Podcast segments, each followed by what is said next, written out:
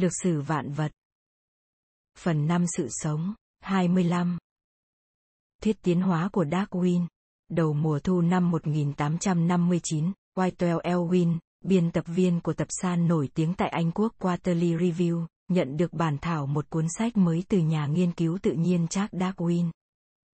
Elwin đọc cuốn sách này với sự say mê và xác nhận rằng đây là một cuốn sách xuất sắc, nhưng ông lại e rằng đề tài của cuốn sách không thu hút sự chú ý của đông đảo quần chúng. Thay vì thế ông thuyết phục Darwin hãy viết một cuốn sách nói về loài bồ câu. Mọi người đều quan tâm đến chim bồ câu, ông nhận xét. Lời khuyên nghiêm túc của Elwin bị phớt lờ và cuốn On the Origin of Species by Means of Natural Selection, hay còn gọi là cuốn The Preservation of Favor Races in the Struggle for Life, đã được phát hành vào cuối tháng 12 năm 1859 với giá 15 C.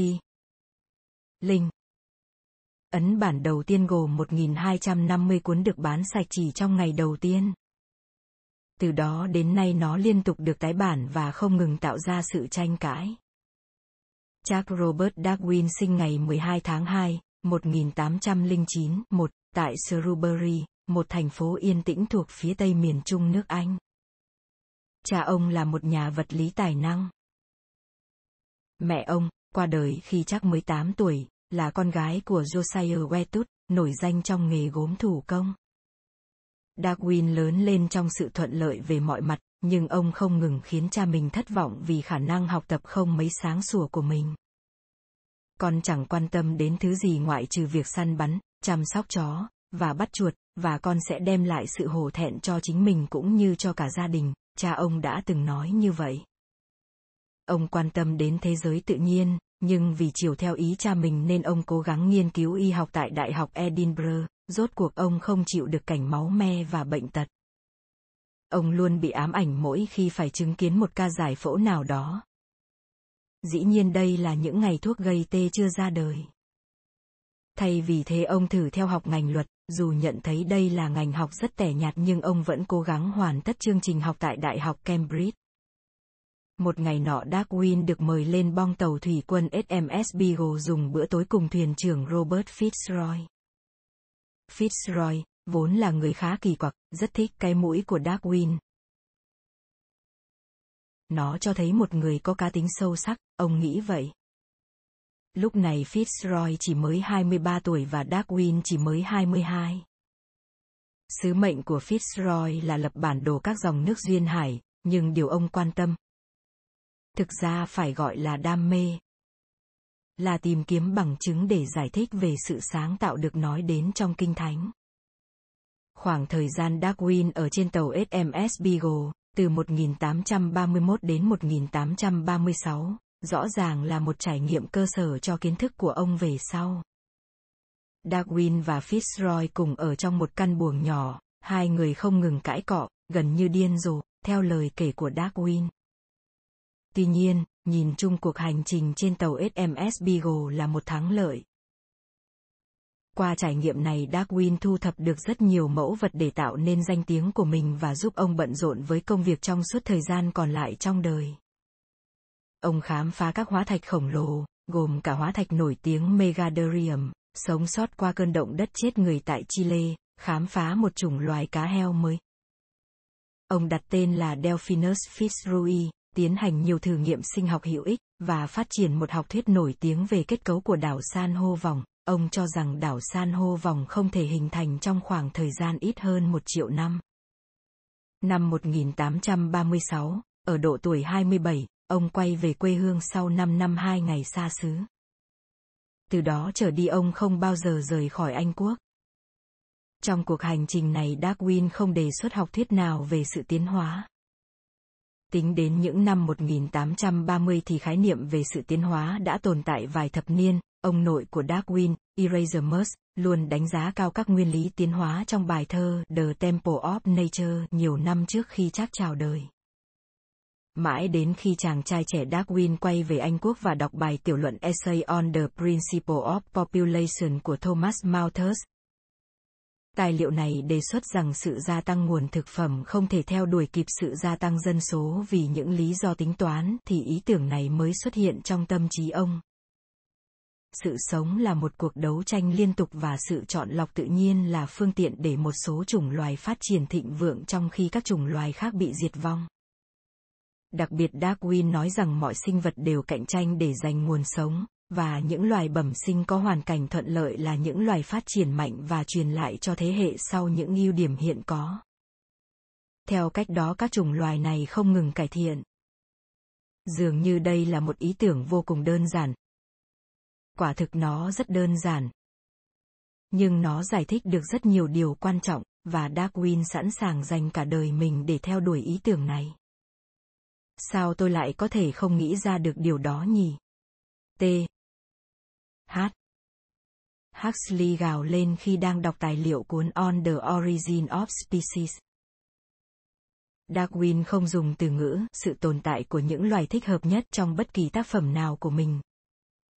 Dù ông thể hiện sự ngưỡng mộ dành cho việc này. Từ ngữ này xuất hiện 5 năm sau khi cuốn On the Origin of Species được phát hành. Trong cuốn Principle of Biology của Herbert Spencer vào năm 1864. Ông cũng không dùng từ ngữ sự tiến hóa trong các sách của mình mãi đến khi ấn bản lần thứ sáu của cuốn On the Origin of Species ra đời. Đến lúc này thì từ ngữ này đã được sử dụng quá phổ biến nên không thể cưỡng lại, thay vì thế ông dùng từ ngữ sự biến thể. Trên hết, các kết luận của Darwin không xuất nguồn từ những nhận biết của ông về sự đa dạng nơi mỏ của loài chim sẻ suốt khoảng thời gian ông sống tại quần đảo Galapagos.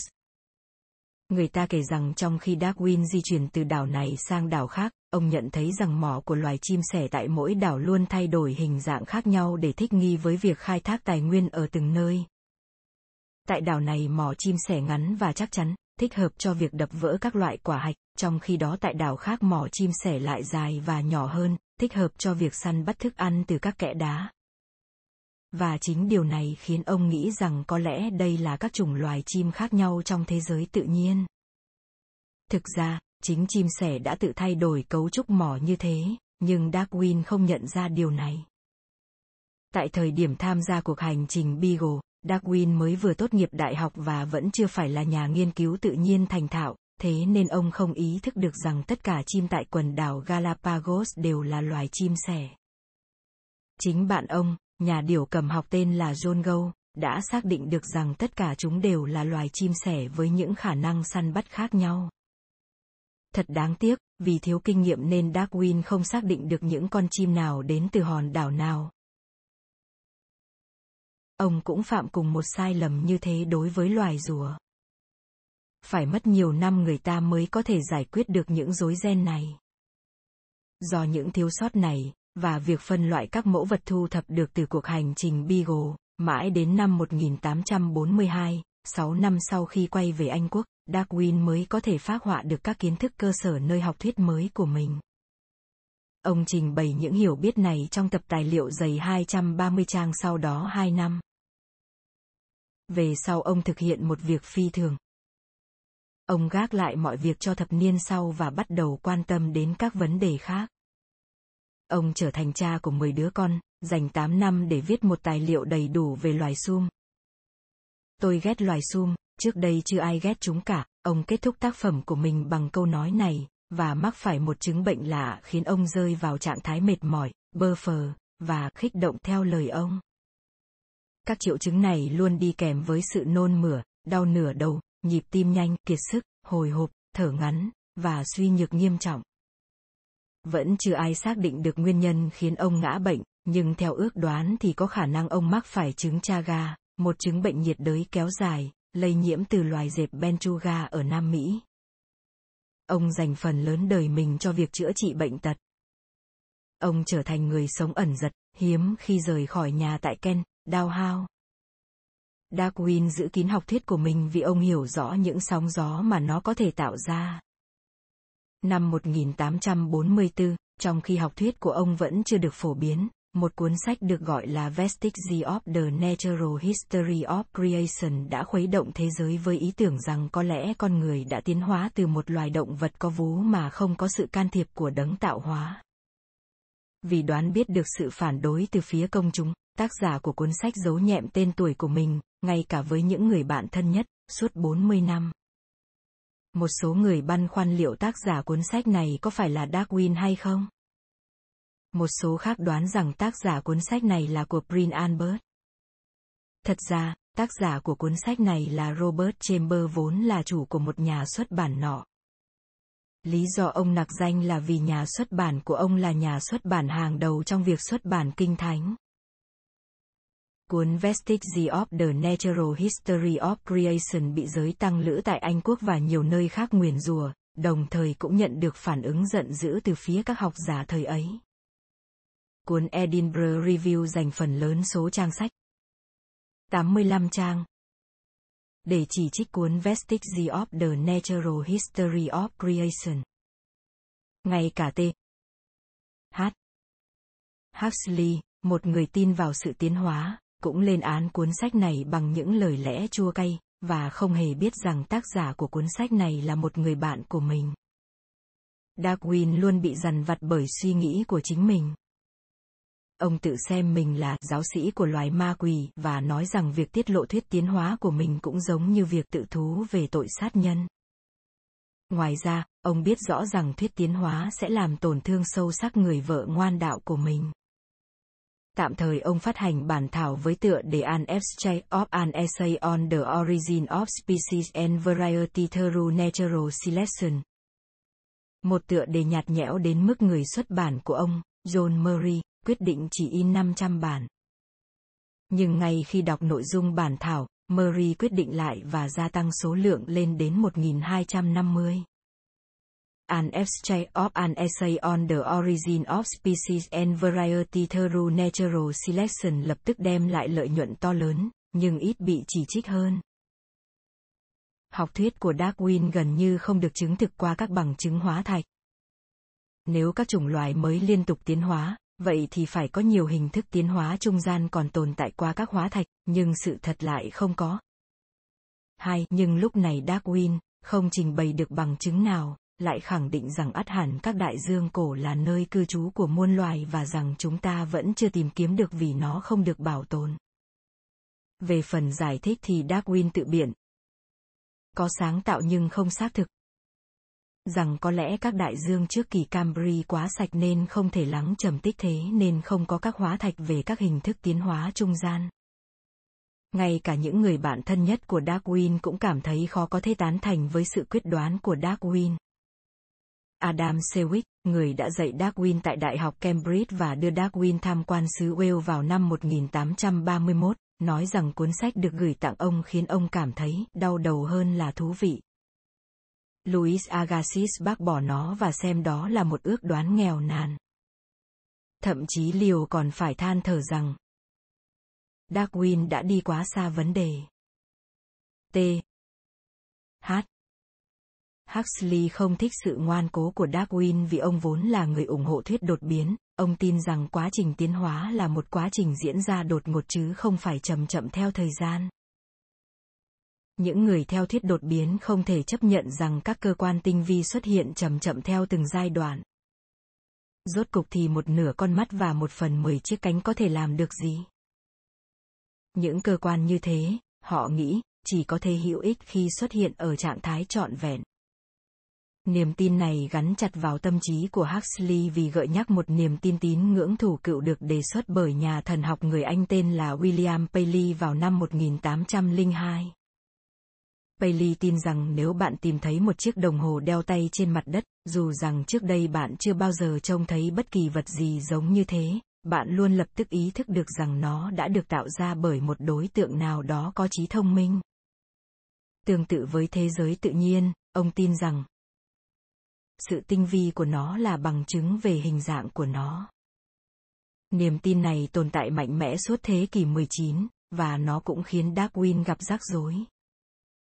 Trong cuốn An Essay of an Essay on the Origin of Species and Variety Through Natural Selection ông cũng thừa nhận rằng, xét ở mức độ cao nhất thì có lẽ ý tưởng này cũng trở thành ngớ ngẩn khi nói rằng sự chọn lọc tự nhiên có thể tạo ra các bước phát triển như thế.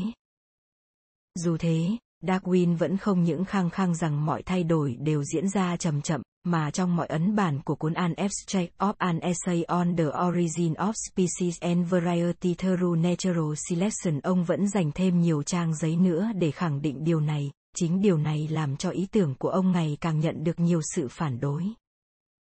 Cuối cùng, theo lời nhà khoa học kiêm nhà sử học Jeffrey Swartz, Darwin gần như đánh mất mọi sự ủng hộ.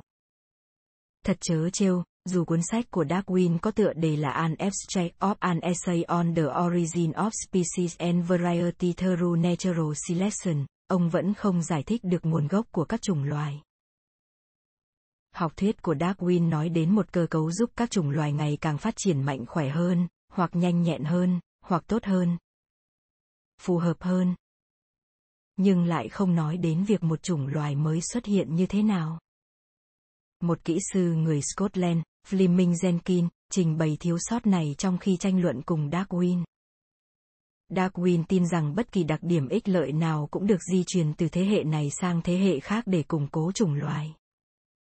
Jenkins vạch ra rằng một đặc điểm ích lợi đối với bậc cha mẹ có thể không xuất hiện ở thế hệ sau, nhưng thực ra đặc điểm này sẽ trở nên yếu ớt hơn do quá trình pha trộn giữa cha và mẹ. Nếu bạn rót rượu whisky vào một cốc nước, bạn không thể làm cho whisky mạnh hơn, bạn chỉ khiến nó yếu hơn.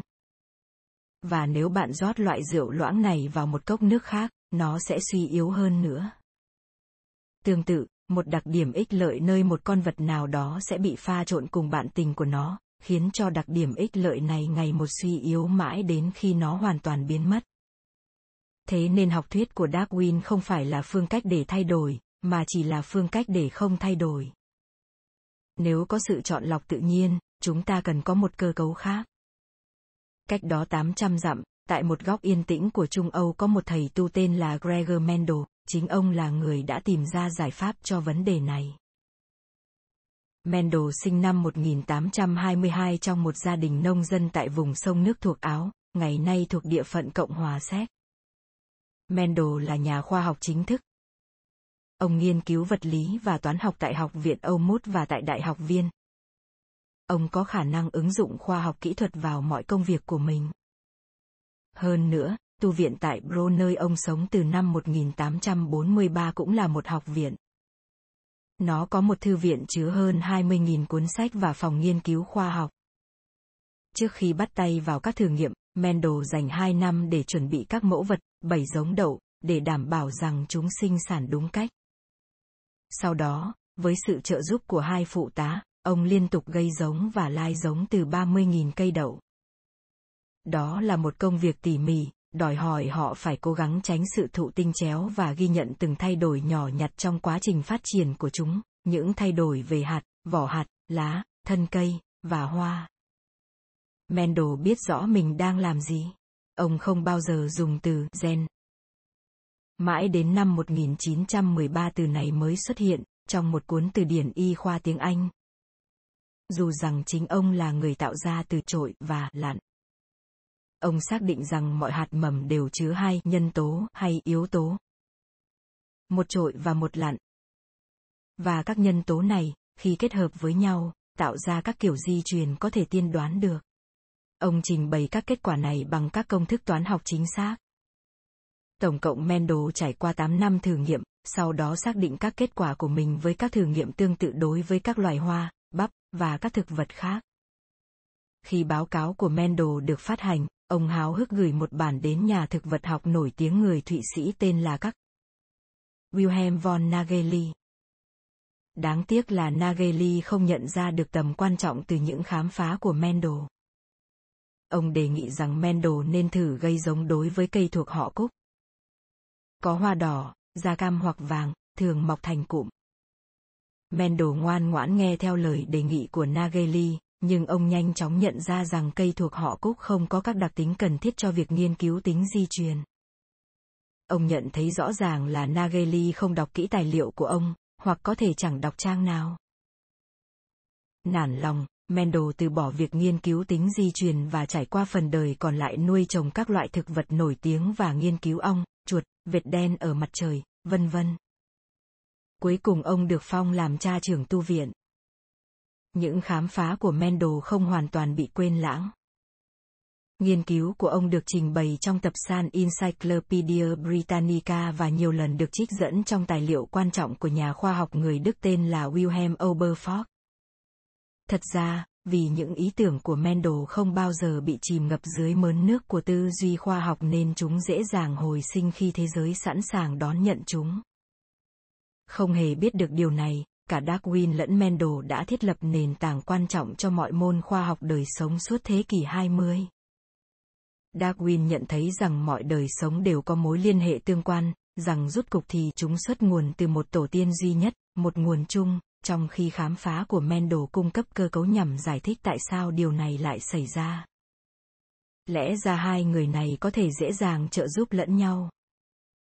Mendel có một bản tiếng Đức cuốn An Essay of an Essay on the Origin of Species and Variety Through Natural Selection, người ta cho rằng ắt hẳn ông đã đọc nó, thế nên ắt hẳn ông đã nhận thấy khả năng ứng dụng những khám phá của mình vào những khám phá của Darwin, tuy nhiên dường như ông không muốn tìm cách liên hệ các khám phá này. Về phần Darwin, ông đã đọc tài liệu nổi tiếng của Fox. Trong đó trích dẫn nhiều khám phá của Mendel, nhưng lại không kết hợp được những khám phá của Mendel với những khám phá của chính mình. Trong những khám phá của Darwin, điều mà mọi người đều cho rằng do tưởng tượng mà có. Darwin cho rằng loài người tiến hóa từ loài khỉ không đuôi. Hóa ra lại hoàn toàn không phải do tưởng tượng. Cuộc tranh cãi cuối cùng diễn ra vào thứ Bảy ngày 30 tháng 3, 1860, tại cuộc họp của Hội Khoa học Tiên tiến Anh Quốc tại Oxford. Huxley bị ép buộc tham gia bởi Thượng viện Robert, tác giả cuốn Vestiges of the Natural History of Creation, dù rằng ông vẫn chưa biết được mối quan hệ giữa Robert và bộ sách đem lại nhiều tranh cãi này. Hơn một nghìn người tụ tập trong khán phòng. Mọi người đều biết rằng một điều gì đó lớn lao sắp xảy ra, dù trước tiên họ phải chờ đợi trong khi diễn giả John William Druffer của Đại học New York dành 2 giờ đồng hồ để nói về tư duy mới mẻ của Darwin. Cuối cùng, giám mục tại Oxford, Samuel Wilberforce, đứng lên phát biểu. Trước đó Wilberforce đã trao đổi cặn kẽ với người luôn phản đối học thuyết của Darwin là Richard Owen. Người ta kể rằng, Wilberforce hướng về phía Huxley với nụ cười khô khan và hỏi Huxley rằng liệu ông có thể quả quyết về mối liên hệ với loài khỉ không đuôi giống như mối quan hệ giữa ông với ông bà của mình không? Dĩ nhiên đây là một câu hỏi nhằm châm biếm. Cuối cùng Darwin cũng trình bày rõ niềm tin của mình vào mối quan hệ giữa con người với loài khỉ không đuôi trong cuốn The Descent of Man vào năm 1871. Đây là một kết luận táo bạo vì không có một mẫu hóa thạch nào xác nhận khái niệm này. Vết tích duy nhất về loài người giống loài khỉ không đuôi đó là các mẩu xương của người Neanderthal được khám phá tại Đức và vài mảnh xương hàm không rõ nguồn gốc. Tuy nhiên, Darwin dành phần lớn những ngày tháng cuối cùng của mình cho các đề tài khác, hầu hết các đề tài này đều không liên quan đến sự chọn lọc tự nhiên. Ông dành nhiều thời gian để thu thập và nghiên cứu phân chim nhằm tìm hiểu tại sao hạt mầm thực vật lại có thể được đưa đi từ lục địa này đến lục địa khác, và ông trải qua nhiều năm nghiên cứu về các loài giun. Một trong những thử nghiệm nổi tiếng của ông là chơi đàn dương cầm cho chúng nghe, không phải để giúp chúng cảm thấy vui mà là để nghiên cứu tác động của âm thanh đối với chúng. Ông cũng là người đầu tiên xác định được rằng chính loài run giúp đất trồng luôn được tơi xốp. Chúng ta có thể nghĩ rằng có nhiều chủng loài động vật khác đóng vai trò quan trọng trong lịch sử thế giới, ông viết trong kiệt tác của mình về đề tài này, cuốn The Formation of Vegetable Matter through the Action of Worm. 1881, Thực ra cuốn sách này còn nổi tiếng hơn cả cuốn An Abstract of an Essay on the Origin of Species and Variety Through Natural Selection. Các tác phẩm nổi tiếng khác của ông gồm có On the Various Contrivances by which British and Foreign Orchids are Fertilized by Insects. 1862, Expression of Emotion in Man and Animal. 1872, Cuốn này bán được 5.300 bản chỉ trong ngày đầu tiên xuất bản, The Effect of Cross and Cell Fertilization in the Vegetable Kingdom. 1876, và cuốn cuối cùng của ông, The Power of Movement in Plan. Cuối cùng, ông dành nhiều nỗ lực cho việc nghiên cứu hậu quả từ sự giao phối các đối tượng có quan hệ thân thuộc gần gũi, trực hệ. Đây là vấn đề ông quan tâm rất nhiều. Darwin kết hôn với em họ của mình nên ông thường lo lắng về những khuyết điểm về trí não có thể xuất hiện nơi con cái. Darwin nhận được nhiều sự ca ngợi trong suốt cuộc đời, nhưng chưa bao giờ vì cuốn An Abstract of an Essay on the Origin of Species and Variety Through Natural Selection. Khi hội hoàng gia tặng ông huy chương danh dự, ông chỉ nhận được các huy chương về địa chất học, động vật học và thực vật học, nhưng ông chưa bao giờ nhận được huy chương về thuyết tiến hóa của mình. Ông chưa bao giờ được phong tước hầu, dù ông được chôn cất tại tu viện Westminster. Kế bên Newton. Ông qua đời tại Đao vào tháng 4 năm 1882. Mendel qua đời hai năm sau đó. Học thuyết của Darwin không nhận được sự ủng hộ phổ biến mãi đến thập niên 1930 và 1940, với sự phát triển của các học thuyết đã được gọt rũa được gọi là modern synthesis, kết hợp các ý tưởng của Darwin với các ý tưởng của Mendel cùng nhiều ý tưởng khác. Về phần Mendel, sự cảm kích dành cho ông cũng chỉ xuất hiện sau khi ông qua đời, dù có muộn màng hơn. Thế giới đã sẵn sàng để hiểu được tại sao chúng ta lại xuất hiện ở đây. Chúng ta sinh sản như thế nào? Thật ngạc nhiên khi nghĩ đến việc vào đầu thế kỷ 20, và suốt vài năm sau đó, các nhà khoa học giỏi nhất trên thế giới cũng không thể khẳng định được với bạn rằng em bé được hình thành từ đâu. Và đây cũng là những người cho rằng khoa học sắp đi đến điểm cuối. Ghi chú. Một cũng ngày này tại Kentucky, Abraham Lincoln chào đời, hai thật ngẫu nhiên, vào năm 1861, trong khi sự tranh cãi vẫn diễn ra quyết liệt, có một bằng chứng như thế xuất hiện khi các công nhân tại Bavaria tìm thấy xương của một con chim thủy tổ, một sinh vật nửa chim nửa khủng long. Nó có lông, nhưng cũng có răng. Đây là một khám phá ấn tượng và hữu ích, và ý nghĩa của nó được đánh giá cao, nhưng chỉ một bằng chứng không thôi thì khó có thể thuyết phục.